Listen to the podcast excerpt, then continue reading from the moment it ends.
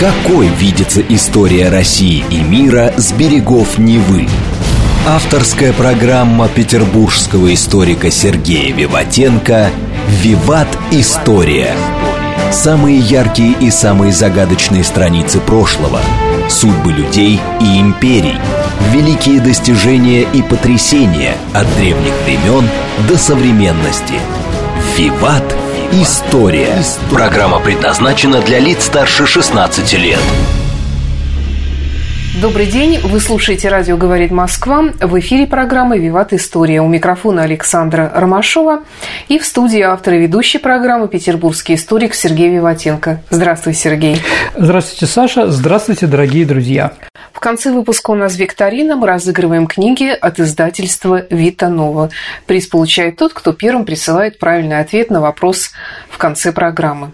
А тема сегодняшней программы – крейсер «Аврора». Да, Саша. Я думаю, что у многих из вас ассоциация с нашим городом или с Октябрьской революцией, еще с чем-то связана с этим кораблем. Сергей, а почему крейсер? Почему вообще такие корабли называются крейсерами? Почему Аврора? И почему Аврора, да? А, ну, дорогие друзья, давайте мы немножко поговорим да, о терминах в начале. Первое. Крейсер «Аврора», который мы с вами знаем, который был символом Октябрьской революции, назван в честь парусного фрегата Российского императорского флота «Аврора», который был 30-е, 50-е годы XIX века в составе военно-морских сил нашей страны. А это так называемый тип спешный 44-пушечного ранга. А на самом деле, Саша, он уже имел больше пушек от 54 до 58, тут спорно, как говорится, да? Вот. «Аврора» – последний из русских военных парусников, а фрегат был парусником, а, который совершила в середине XIX века кругосветное плавание – его командир был такой известный географ, военный из Ильметьев.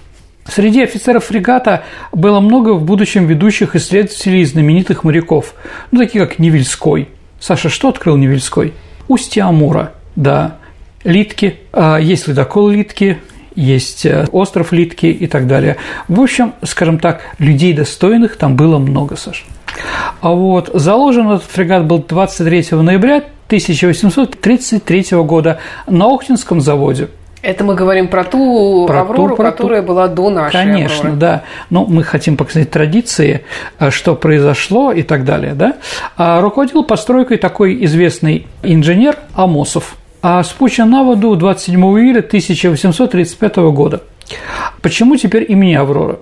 А вот на самом деле это загадка и спорно, потому что у нас так не называли в то время как корабли. Так? Ну, в честь языческой богини. Ну, да. А существует мнение, что имя фрегата дал лично император Николай I.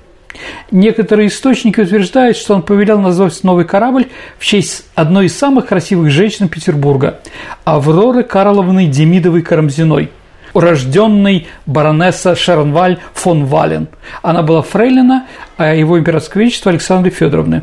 Другие источники утверждают, что фрегат назвали, как тогда было модно, а где непонятно, других нет, да, в честь римской богини утренней зари Авроры. Ну, так и так, Аврора стала знаменита именно в это время. Ну, а в мире они узнали во время Крымской войны.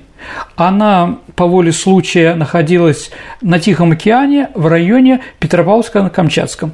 И 24 августа после обстрела нашей крепости с эскадра англичан и французов, во главе которой стоял адмирал Депуан, высадила около крепости 950 человек десанта. В итоге жестокого боя противник потерял ранеными и убитыми 400 человек, а и отошел на свои суда потому что была сильно поврежден этот десант русской артиллерии. В критический момент сражения с фрегата «Аврора» высадились три десантные команды. Отряды моряков фрегата командовали э, молодые лейтенанты Жилкин, Фисун, Пилкин. В общем, кульминацией сражения стал штыковый бой, когда 350 русских стрелков и моряков с «Авроры» из корабля «Двина» напали на втрое превосходящие силы десанта, опрокинули их с Никольской сопки в море. Да. «Аврора» во время это сражение за Петропавловск получило серьезные повреждения. Ядром была пробита грот-мачта, перебит такелаж, повреждены пушки.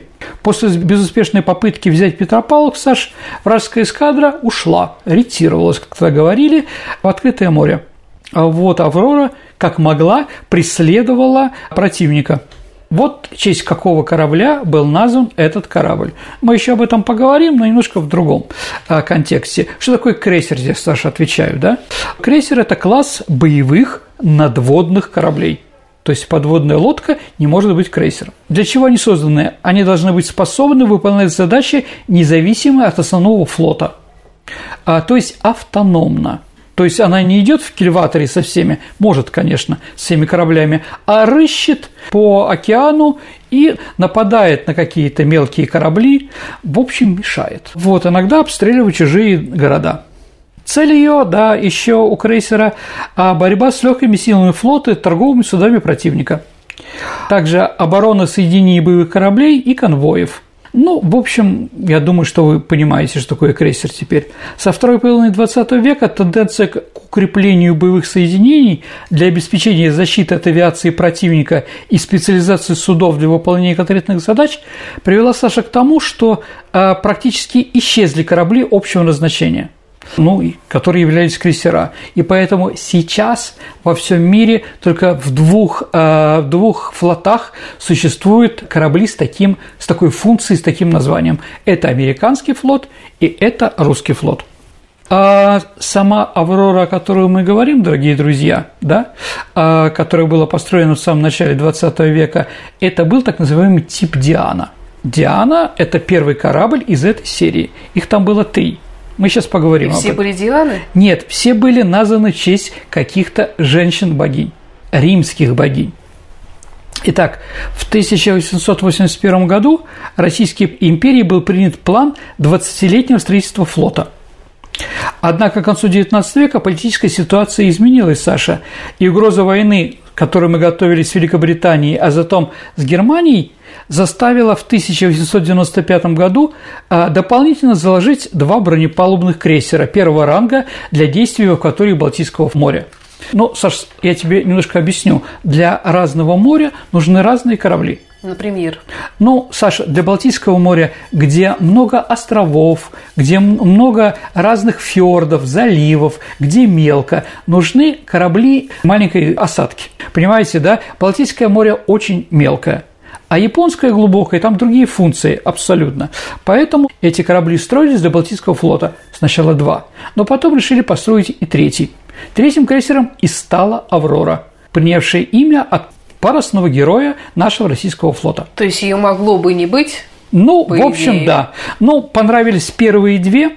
Первые две, да. Это еще раз Диана, это Паллада, ну и третья Аврора. Ну, давайте так. А на Диане служил Колчак. Это геройский корабль русско-японской войны и обороны Порт-Артура. Фрегат Паллада мы знаем с тобой, Саша, по литературе. Да, это Гончаров. Но мы имеем в виду тот деревянный корабль, фрегат, в честь которого был потом назван крейсер. Об Октябрьской революции напоминает нам крейсер «Аврора».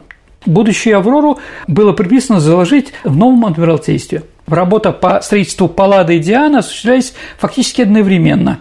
И Аврора же отставала от графика на протяжении всей постройки, и можно считаться дополнительно строящимся кораблем проект. Изменения конструкции вносили уже прямо на этапе проектирования. Вместо планированных изначально 203-мм орудий – это очень много. А главного калибра установили зато 10 152-мм и 30 пушек вспомогательного калибра 57, ну, на флоте он 6-фунтовый называется, да, его заменили на 20 75-миллиметровых калибров. Вот, также были доработаны некоторые системы в связи с новейшими тенденциями военной науки. То есть, еще раз, «Аврора» строилась по лекалам первых двух кораблей, но из-за того, что ее тормозили, ее все время что-то пытались улучшить. Да, поэтому она немножко отличается от этих двух кораблей. На момент завершения постройки в 1902 году на крейсере «Аврора» выделяли 13 наименований типа устройств потребления электроэнергии потому что ну, электричество как раз только сейчас вступало. В армию тоже, да?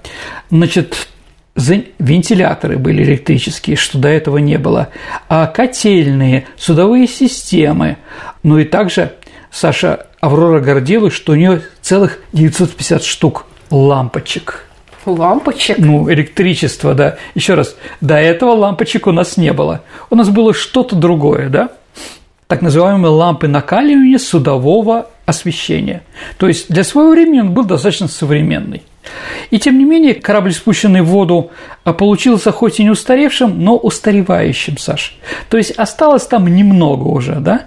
Из-за проблем с машинным ходом его доводили до ума еще целых три года. То есть поставили машину, а она не давала той скорости а, и той мощности, которой у нее по определению должна быть. Интересно, а предыдущие модели Диана? Да, давайте Например? так.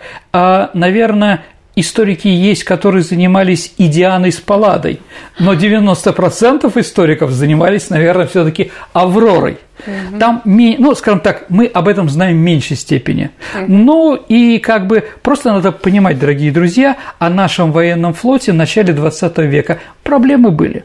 Ну, Купили мы, э, заказали мы крейсер «Варяг» в Соединенных Штатах Америки, в Филадельфии его сделали. Шикарный, современный, давал скорость. И вот, когда ну, смотрели, как он работает и прочее, да, э, загоняли так двигатель, что он грохнулся.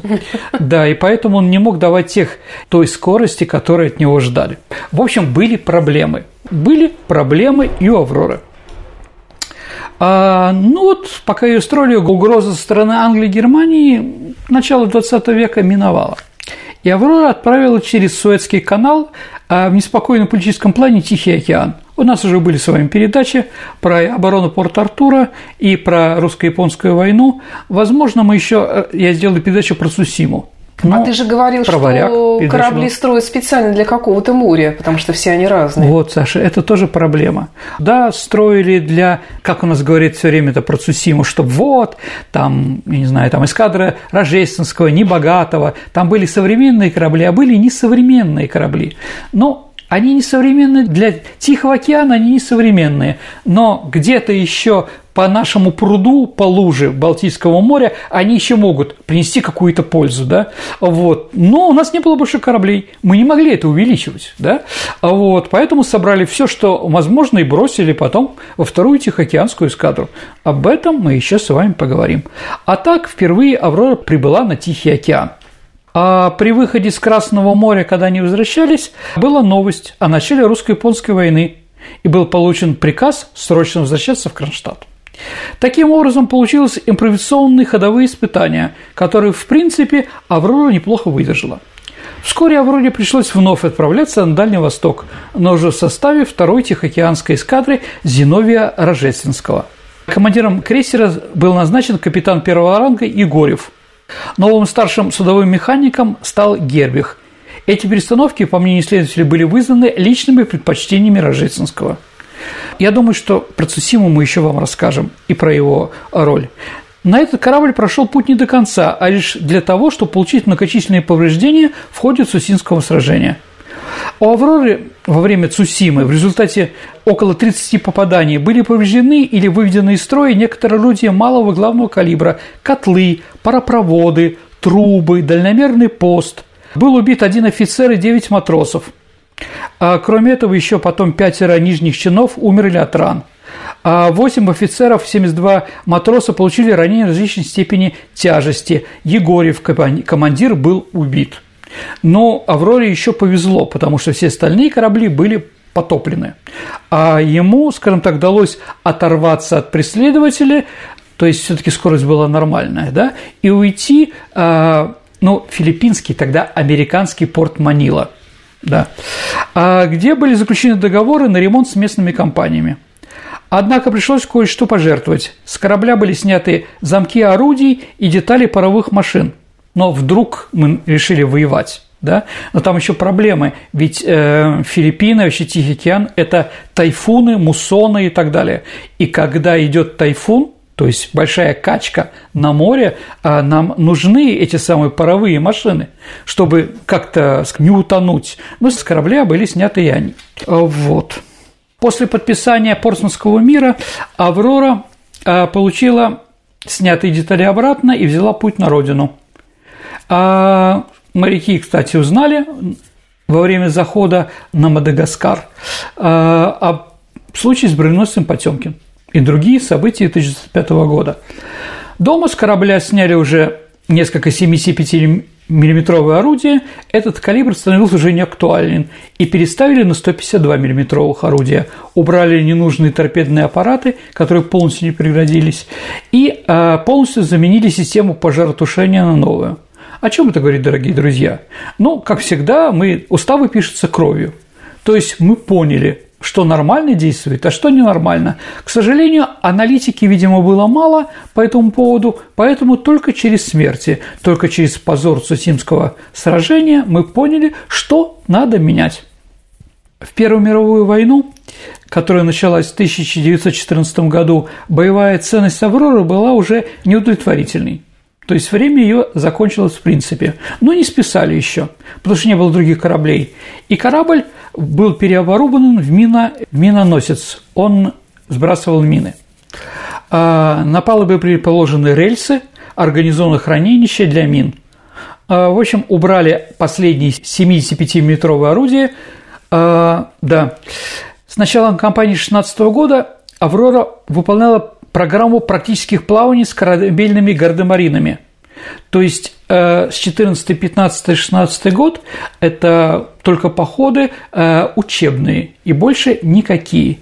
И только в июле 16 года она вернулась в состав своей бригады. А Аврору начали успешно готовить для обеспечения планированной десантной операции в Рижском заливе. Ну, как известно, Курляндия была захвачена немцами, а, да, и поэтому если высадить десантом в тыл, то можно было, скажем так, эти земли освободить. А, несколько раз «Аврора» подвергалась атакам гидроавиации противника, но ни разу не пострадала.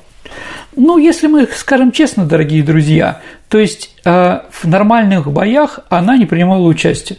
А когда во время войны матросам делать нечего, начинаются разные разговоры, начинаются разные фантазии и так далее и тому подобное.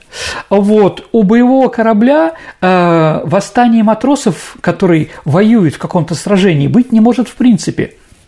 А вот где-то там по Черному морю, когда все там в Сусиме тонут, да, а наши корабли, я про Брюс Потемкин говорю там, или про Очаков, да, или еще какие-то, да, вот когда от бездействия как раз и начинается вся эта смута.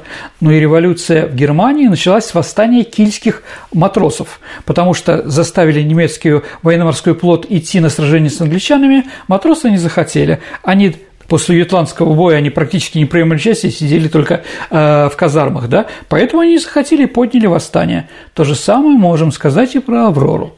Чем больше сидишь без дела в армии, тем больше хочется нарушать устав. Но это не хорошо, не плохо, дорогие друзья, это такая данность. Итак, 6 сентября 16 года крейсер вернулся в Кронштадт и был переведен к капитальному ремонту. Все, отвоевались, ребят. Тут разговора уже никакого нет. А, а экипаж был распущен? Нет, какой он там сидит, находится, там помогает что-то, что может, да. В апреле 17 года корабль должен был вернуться но это уже апрель 2017 года, дорогие друзья. Там немножко другие вещи. Работа на корабле тоже началась спустя только две недели, когда крейсер ввели в Константинский док, предварительно сняв с него всю артиллерию. В ходе ремонта рабочие франко-русского адмиралтейского обухского завода выполняли на корабле некоторый объем работ. И понятно, что они все время сталкивались с матросами. Понятно, они говорили. И матросы, и рабочие все-таки всегда это крайне радикальные помощники, э, ну, скажем так, красных коммунистических партий, в том числе и большевиков летом 16 года, понимая всю эту ситуацию, когда стало известно о планах по постановке «Авроры» на ремонт, дорогие друзья, командир корабля, капитан первого ранга Никольский, написал служебную записку, сейчас попытаюсь, где-то у меня она была, в котором он указывал на возможные пагубные влияния длительной стоянки в порту на команду крейсера. В этой бумаге он писал, в частности – Команда, до сих пор не подававшаяся преступной агитации, подается ей и, как это часто бывает, перейдет в другую крайность.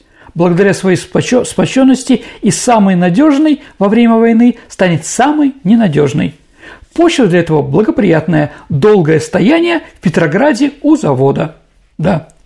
На корабле появляется ячейка РСДРП. И поэтому Никольский приказал на нос корабля поставить пулеметы, чтобы успокаивать толпу и матросов, мало ли что там будет. Да. В общем, как в зеркало глядели.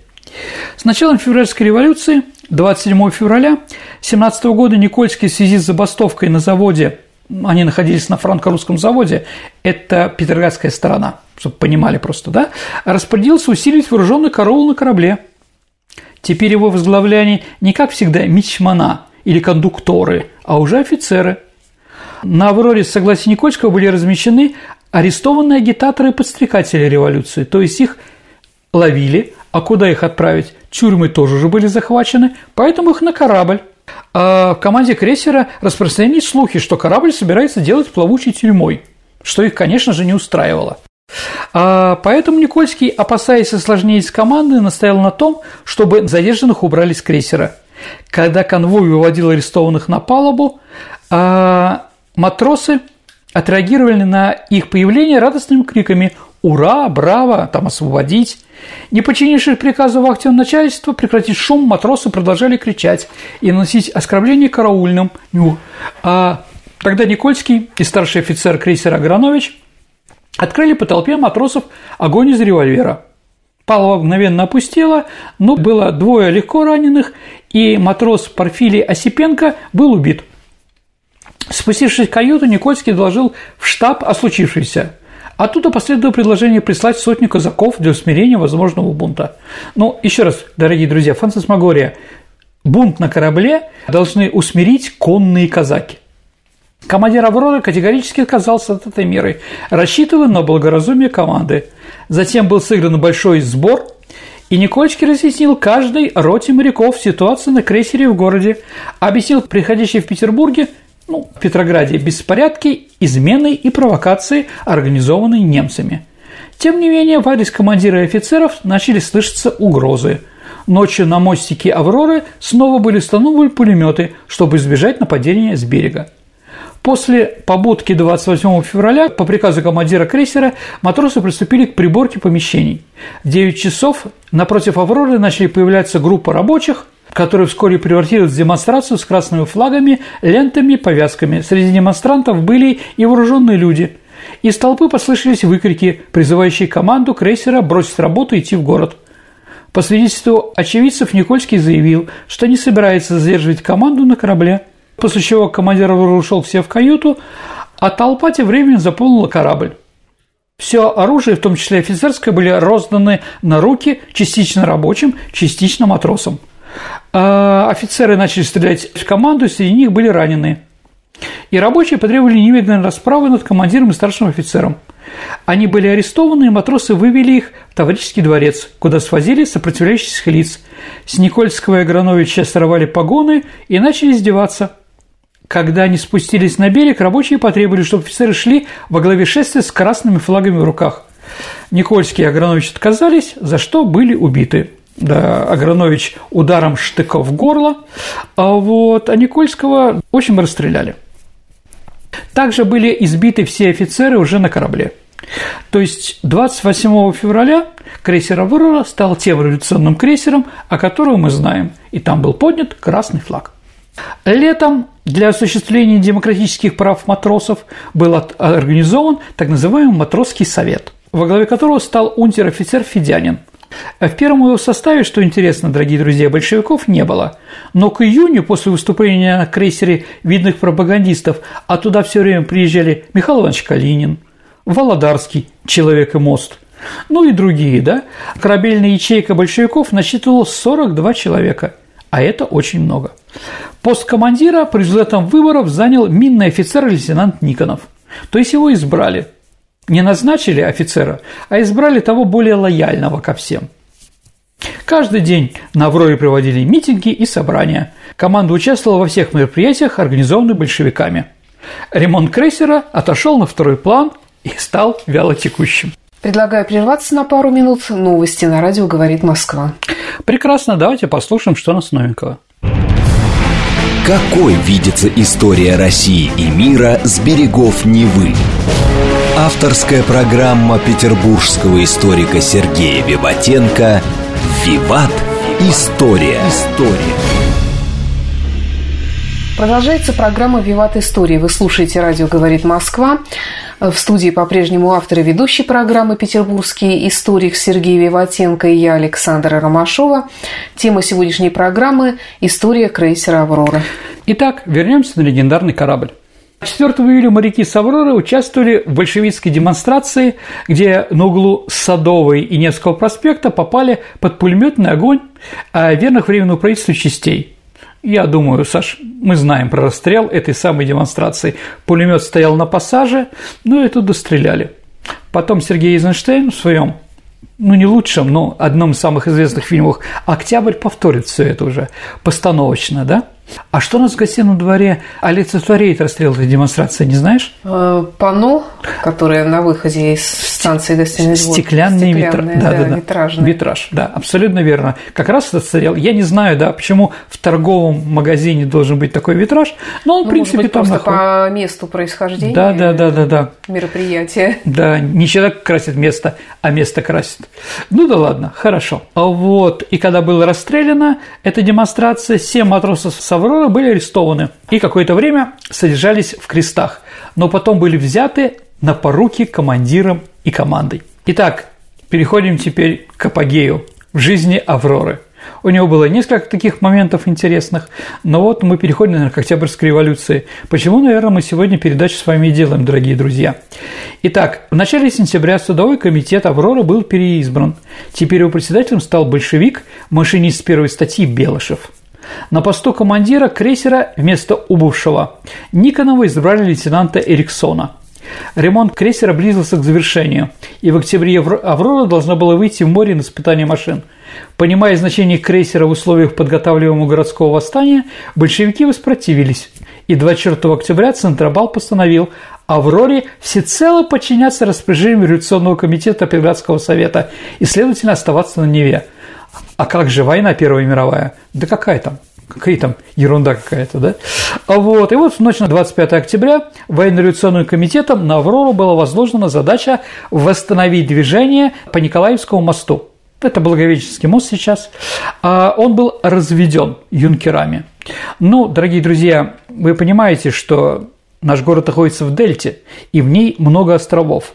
И если мосты разводить, то с если это не зима и льда нет, то попасть на Васильевский остров практически невозможно. А с другой стороны, с Васильевского острова нельзя, например, перебросить силы в центр. Ну и поэтому вот Николаевский мост был разведен. И его должны были освободить авроровцы. Для выполнения задачи и психологического воздействия на охрану моста требовалось вывести крейсер на середину реки. Но Эриксон отказался это сделать, мотивируя отказ необследовательным фарватера. Саш, какая песня после этого появилась? «Я убью тебя, лодочник». Это как раз про это. Так вот, после угроз и уговоров Эриксон все-таки согласился, опасаясь, что матросы посадят корабль на мель где-нибудь. Это же тоже реально. И он вывел э, корабль к мосту. При приближении Авроры юнкера оставили мост, что было понятно, и высадился на берег корабельные электрики, свели его, выполнив поставленную задачу. Итак, Аврора встала около Благовещенского моста. Если мы смотрим на Новую Голландию, то с правой стороны от моста на этой стороне, где Румянцевский дворец, а вот оттуда она и стреляла по Зимнему дворцу. Ну, мы еще об этом поговорим. К утру 25 октября в руках большевиков Саш находился, ну, практически центр города, основные стратегические пункты и правительственные учреждения нашего города. Оставалось захватить только Зимний дворец – в случае отказа правительства сдаться большевики предполагали обстрелять его из Петропавловской крепости и с Авроры, а затем взять дворец штурмом. Начальник полевого штаба восставших Антонов Овсеенко, прибывший на, кре- на крейсер днем, отдал распоряжение, что по сигнальному выстрелу Петропавловской крепости Аврора даст пару холостых выстрелов и шестидюймовки. Одновременно с крейсера на берег сошли три группы моряков для поддержания порядка в городе. По радио с Авроры было передано написанным Лениным воззвание гражданам России. Да. Временное правительство не сложено и так далее и тому подобное. Это было сделано раньше за день, чем произошла революция. 21.40 по приказу комиссара Белышева командор Огнев из шестидюймового бак, бак, э, бакового орудия «Авроры» произвел один холостой выстрел, оказавший психологическое воздействие на защитников Зимнего дворца. Ну, как видим, улица Белышева и улица Евдокима Огнева в нашем городе есть, как говорится, да? А вот по версии советских историков это послужило сигналом для начала штурма Зимнего. Но вот по данным белых историков, иммигрантов, да, штурм начался 25 октября около 21 часа сигнального холостого выстрела из Петропавловской крепости. А по информации историка Логинова вообще не было никакого сигнального выстрела. Ну, скажем так, мы привыкли к этому выстрелу. Сергей, а вот э, часто люди считают, что Аврора стреляла по Зимнему дворцу. Это так? Хороший вопрос, дорогие друзья. Ну, например, опять-таки, как мы уже говорили, Мильгунов, один из первых, кто описал Октябрьскую революцию, говорил, что она физически не могла стрелять, потому что слишком рядом была, да? Ну, скажем так, снаряды не могли лететь так вот. Но это, скажем так, человеку, который не понимает в артиллерии, можно добиться этого, да. А с другой стороны, 9 ноября в газете «Правда», это через некоторое время после революции, было напечатано подписанное комиссаром крейсера опровержение. Был проведен только один холстой выстрел, а, то есть опровержение о том, что Аврора стреляла по Зимнему дворцу. Был проведен только один холстой выстрел из шестидюймового орудия, обозначая сигнал для всех судов, стоящих на Неве, и призывающий их бдительности и готовности. Видите, даже в этом не говорится, что это был сигнал. Да? А некоторые исследователи высказывают сомнения в том, что на борту крейсера были вообще боевые снаряды. Но другой очевидец, Джон Рид, в своей книге «10 дней, которые потрясли мир», а он был коммунистом, пишет, а, пишет, что выстрелы не были холостые. А тротуар под нашими ногами, как он пишет, как я вспоминаю это произведение, да, был засыпан штукатуркой, обвалившейся с дворцового карниза, куда ударило два снаряда с «Авроры». Конец цитаты. Но единственное скажу, дорогие друзья, в нашем издании «10 дней, которые потрясли мир» этого пассажа не было. Но в американском этот пассаж существовал. Да, стоит ли еще раз напечатать это произведение, не знаю. Ситуация, в общем-то, такая странная. Ну и еще. После того, как Октябрьская революция совершилась, вроде победы, все отлично, Белышев, комиссар, бежал. Он сбежал в Ивановскую область, где находился 4 года, прятался. После того, как сказали, что большевики победили, ты герой, он вернулся уже, да? Ну, тоже интересно, а чему бежать-то? Какие такие вещи он совершал, что его могли потом сказать «а-тя-тя», новая власть, ну или какая-то другая, да. А через три дня крейсер вернулся к стенке франко-русского завода для окончания ремонта.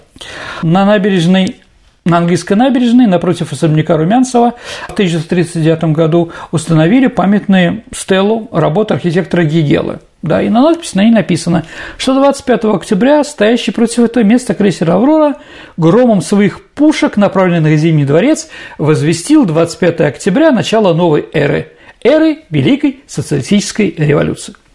А 28 ноября «Аврора» окончила ремонт и успешно провела швартовные испытания котлов и машин и перешла в Финляндию в Гельсинфорс, где она вошла в состав второй бригады крейсеров. 8 декабря были проведены испытания котлов главных машин, а ремонт был признан удовлетворительным. А на новые котлы решили повторно испытать весной следующего года. 22 декабря вторая бригада крейсеров в тяжелой рядовой обстановке перешла из Гельсинфорса в Кронштадт. Переход же из Кронштадта в Петроград удалось осуществить только 27 декабря при помощи ледокола «Ермак». То есть «Аврора» снова вернулась в Петроград. По возвращению на него «Аврора» вновь стала у Адмиралтейского завода, начав работу по устранению дефектов механической установки. Пока она стояла, но действительно символ был не очень хороший для людей, да, символ Авроры, то, что она ответственна за революцию. Поэтому только на этом корабле происходили диверсии. То есть для некоторой части народа стал ненавистен символ, что незадолго до Нового года, благодаря своевременной оказанной медицинской помощи, была предотвращена попытка отравления экипажа. А 30 марта на «Авроре» обнаружили фугас, которого обезвредил старший офицер Винтер. При разработке взрывателя Винтер получил тяжелое ранение. Тоже интересное событие. А, с «Авроры» на крейсер «Память Азова», который стоял рядом, был переведен председатель судового комитета Корунов, после того, как Белышев уехал, да, а после того, как он ушел, авроровцы обнаружили, что он похитил революционный красный флаг, который был разыскан в личных вещах Корунова и распоротом потому что он хотел из него пошить кофту для своей крали, как он сказал. Но это понятно, да. Похитителей арестовали, дело передали в ЧК. В общем, там диверсий было много разных, да. Ну а что еще с революционным флагом сделать? Ситчик веселенький, красненький.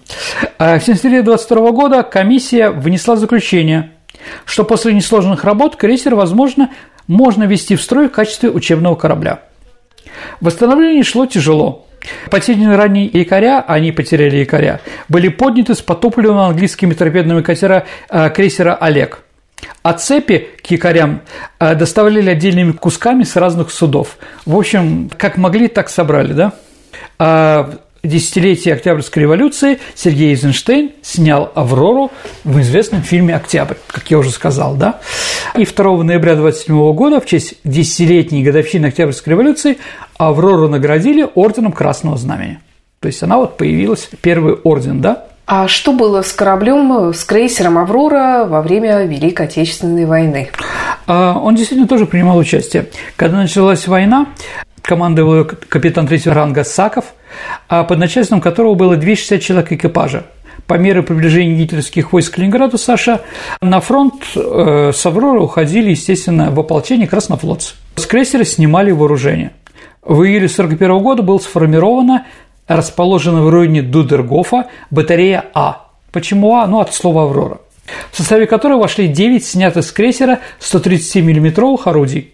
Орудия были сняты с крейсера в Орейнбауме и тракторными тягачами на волокушах доставлены на эту самую гору. Полный фронт батареи составлял 15 километров, то есть она держала 15 километров. От поселка Дудергов до Киевского шоссе через деревню Пилюля. 10 сентября после артиллерийской авиационной подготовки немцы попытались войти в Дунгов, зайдя в тыл нашей батареи, которая к тому времени все еще не имела должной огневой поддержки других родов войск.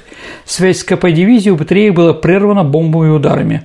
Выжившие моряки отступили на 8 и 9 орудия за Киевское шоссе и продолжали вести огонь до исчерпания снарядов из каждого орудия – после чего по возможности выводили орудия из строя, либо портили приборы наводки, а командира пятого орудия Алексея Васильевича Смаглия, по утверждению местных жителей, сожгли вместе с боевыми товарищами и санитаркой на позиции первого орудия 11 сентября 1941 года. А Александра Александровича Антонова, который он взорвал себя с политруком с Кулачевым, на позиции орудия номер два, не желая сдаваться в плен. Ну, если это правда, это очень героическая история, конечно же. К исходу восьмого дня боев из 165 авроровцев личного состава выжило только 26 матросов. Немецкая авиация начала подвергать Аврору налетам. Ну, еще раз, она летит, видит корабли, а что это за корабль, в принципе, и все равно надо уничтожить, да? Поэтому 27 по 30 сентября крейсер получил несколько попаданий, в результате которого сел на грунт с креном 3 градуса на правый борт. Ну, это не очень много. В конце ноября жизнь на корабле стала невозможным, и по решению командования экипаж перевели на берег. Вахту несли у единственного оставшегося боеспособного зенитного орудия и краснознаменного флага. Начатый еще осенью демонтаж артиллерии и оборудования теперь проходил в неимоверно трудных условиях блокады под огнем противника. Так, 1 декабря гитлеровская батарея выпустила по «Авроре» 56 снарядов, добившись четырех попаданий. Последнее 130-миллитровое орудие, снятое с крейсера, после ремонта было установлено на бронепоезде «Балтиец». Видя флаг, развивающийся над севшим на грунт крейсер, немецкие батареи время от времени открывали по нему огонь. В августе 43 года «Аврора» вновь получила три попадания, и осколком снаряда был сбит знаменитый краснознаменный флаг. А он был немедленно поднят из воды старшим краснофлотцем Волковым. Э, обстрелы «Авроры» прекратились лишь со снятием блокады Ленинграда в 1944 году. Сергей, вот получается, что крейсер «Аврора» принимал участие в трех войнах, а много да. еще таких кораблей, которые принимали участие во всех этих войнах. Ну, давайте так, в Первой мировой, во Второй мировой войны или в Цусинском сражении да. и Второй мировой ну, войны, да. ну, там, как бы, понимаете, такая ситуация. А среди наших кораблей, в принципе, которые принимали участие в Цусиме в Первой мировой, ну, все-таки 2-3 дня они там повоевали, да, и э, Второй мировой повоевали 100%, конечно, только «Аврора». А также это японские линкоры «Фуса» и «Ямаширо». Они принимали участие не только в Цусимском сражении, но и в бою в заливе Лейты. Это Филиппины, знаменитое военно-морское сражение в годы Второй мировой войны между Соединенными Штатами Америки и Японией. А в германской армии было два таких корабля, которые принимали участие в Первой мировой войне. Это Шлезиен и второй Шлезвиг-Гольштейн. То есть, как видите, не так много. Но многие корабли топили, устаревали, их переплавляли, изменяли и так далее. Поэтому «Аврора», в общем-то, очень редкий корабль. Да.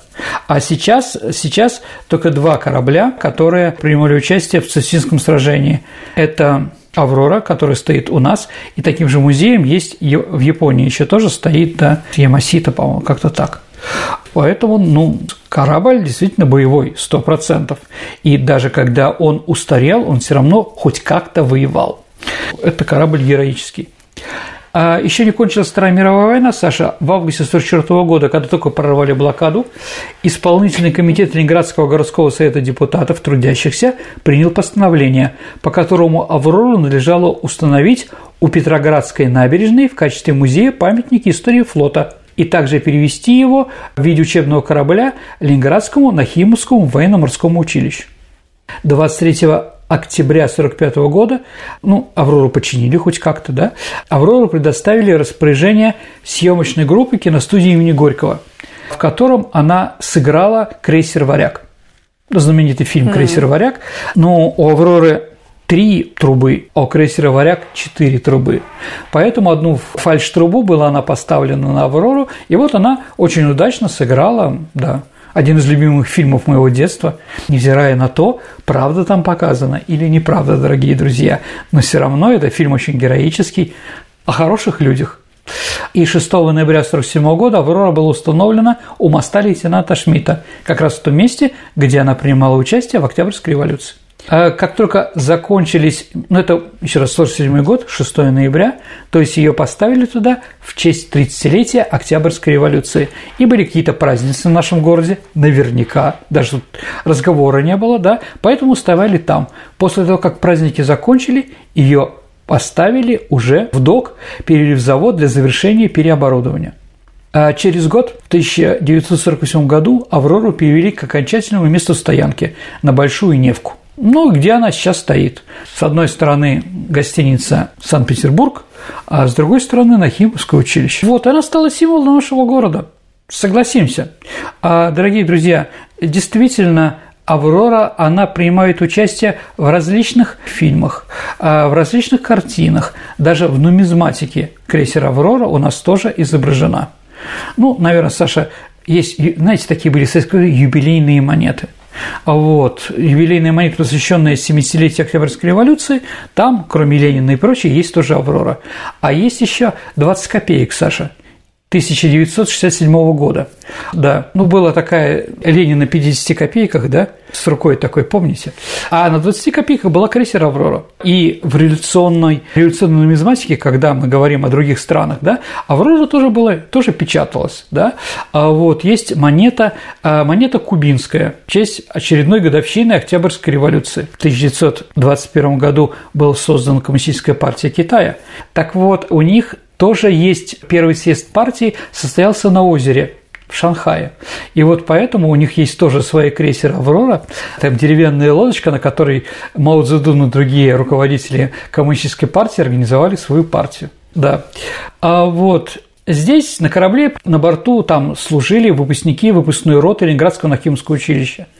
А в 1956 году на крейсере был создан музей, который сделали филиалом Центрального военно-морского музея. В 60 году после кратковременного докового ремонта постановлением Совета министров СССР «Аврора» была включена в число памятников, охраняемых государством. В то же время крейсер перестал быть базой Ленинградского Нахимского военно-морского училища. 22 февраля 1968 года указом Президиума Верховного Совета крейсер «Аврора» был награжден орденом Октябрьской революции, став единственным в стране дважды орденоносным корабле. Ну, пока у нас таких больше нет. Что интересно, Саша, на ордене Октябрьской революции изображен сам крейсер. Тоже интересно. 18 а августа 1984 года «Аврора» ушла в ремонт. В общем, это была реставрация. Она стоила 35 миллионов рублей. А существуют разные оценки проведения этих работ. Но современная история, Саша. В 90-е годы на крейсере был оборудован стоматологический кабинет – Да, там много чего интересного А, происходило да, в эти ну, годы. Да, которым проходили практику курсанты военно-медицинской академии. А, в ноябре 1998 года на крейсере «Аврора» открыли корабельную церковь. Первое торжественное богослужение было отмечено, были намечены два, да, одно на Рождество, а второе к очередной годовщине Сусимского сражения. Ну, в ночь на 6 июня 2009 года, если вы помните, во время Петербургского экономического форума на борту крейсера прошла вечеринка журнала «Русский пионер», который вызвал широкий резонанс в обществе, скажем так. Ведущей была Тина Канделаки, ну, после этого можно, наверное, закрывать, все же понятно. Да. Развлекал пионеров своими песнями Сергей Шнуров, тогда, правда, называлась группа «Рубль». А Вот. Ну, После возникшего скандала корабль для подобных праздниц закрыли. Изредка устраивали на его борту только благотворительные концерты. Ну, самый известный благотворительный концерт – это в честь 300-летия военно-морского флота в 1996 году, когда на «Авроре» известные деятели рок-музыканты, в первую очередь, сыграли знаменитые песни в- военно-морского флота. Э, 1 декабря 2010 года крейсер «Аврора» приказом Министерства обороны был выведен из состава военно-морского флота и переведен на баланс Центрального военно-морского музея. Военный экипаж был переформирован со штатом численностью 3 военнослужащих, а вот, еще было 28 человек гражданского персонала, ну, экскурсоводы, да. А 16 октября 2011 года трое, ну, непонятных людей забрались на мачту крейсера и подняли на нем пиратский флаг. Ответственность за это взяла петербургская организация «Народная воля» и еда вместо бомб. Но потом еще в 2011 году, а еще два неизвестных гидрокостюмах плывали к крейсеру, да, пробирались по палубе до бокового орудия, производили ли выстрел. В общем, было разного плохого. Да. И поэтому 27 июня 2012 года Петербургское ЗАГС-собрание приняло обращение к президенту Российской Федерации с просьбой вернуть крейсеру статус корабля военно-морского флота, статус корабля номер один с сохранением воинского экипажа. То есть сейчас там снова есть воинский экипаж. Единственный экипаж, у кого на ленточке написано название корабля «Аврора». Все остальное там просто написано «Балтийский флот», там учебная какая-то там и другие, и только одна «Аврора». Все время задаются вопросы, а идентична ли «Аврора» Я думаю, что да, дорогие друзья. Но мало ли что там убрали, что-то изменили. Я, ну, господи, а сколько у нас кирпичей там, я не знаю. Вся Европа сейчас кирпичи, которые были сделаны после Великой Отечественной Второй мировой войны. А Вот, что они не идентичные, что ли, города? Да нет, конечно. А корабль старенький. Он все время рушится, да, и, извините, и оснастка, и металл, он ржавеет, поэтому надо все время что-то проводить, какие-то хирургические даже вещи, поэтому там многое заменили, но я считаю, что а, он является гордостью нашей, и когда будете в городе, обязательно сходите, посмотрите. Да, после твоего рассказа захотелось еще раз сходить Прекрасно. на корабль, на экскурсию. Спасибо, Сергей. Ну а теперь настало время нашей исторической викторины, в которой мы разыгрываем книги от издательства Вита Нова.